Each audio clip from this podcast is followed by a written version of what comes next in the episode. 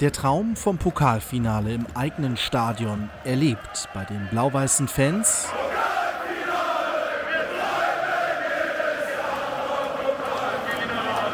Und bei der Mannschaft um Kapitän Toni Leistner. Wir wollen auf jeden Fall ähm, das Ding ziehen und äh, ich glaube, das sind wir den Fans auch schuldig. Ähm, die machen die Hütte voll und äh, deswegen äh, ja, wollen wir da alles in die Waagschale werfen. Hertha im Pokalfieber. Das Olympiastadion wird am Mittwoch mit 74.500 Zuschauern bis auf den letzten Platz gefüllt sein.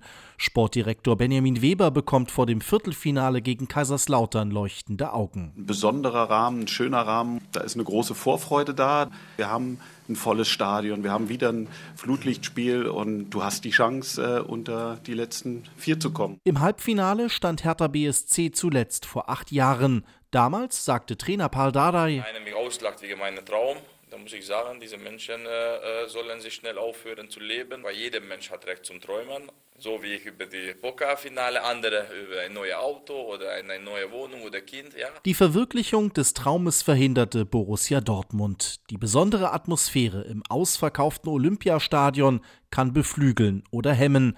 Abwehrchef Toni Leistner nimmt es gelassen. Weiter als Runde 2 bin ich vorher nie gekommen.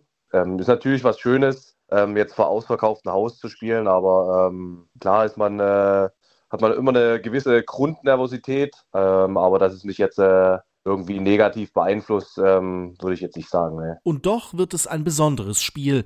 Auch der verstorbene Präsident Kai Bernstein sehnte sich nach einer Endspielteilnahme seiner Hertha im Olympiastadion.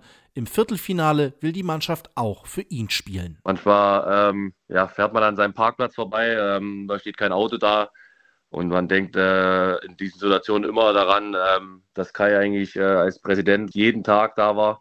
Und äh, ja, das, das Leben geht weiter, so, so blöd das klingt. Aber das, was er sich nicht gewünscht hätte, dass wir jetzt irgendwie wie aufgeben und äh, alles in die Tonne drücken. Dennoch lebt der Traum vom Pokalfinale im eigenen Wohnzimmer bei den Fans.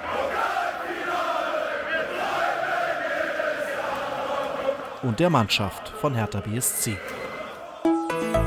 RBB 24 Inforadio vom Rundfunk Berlin-Brandenburg.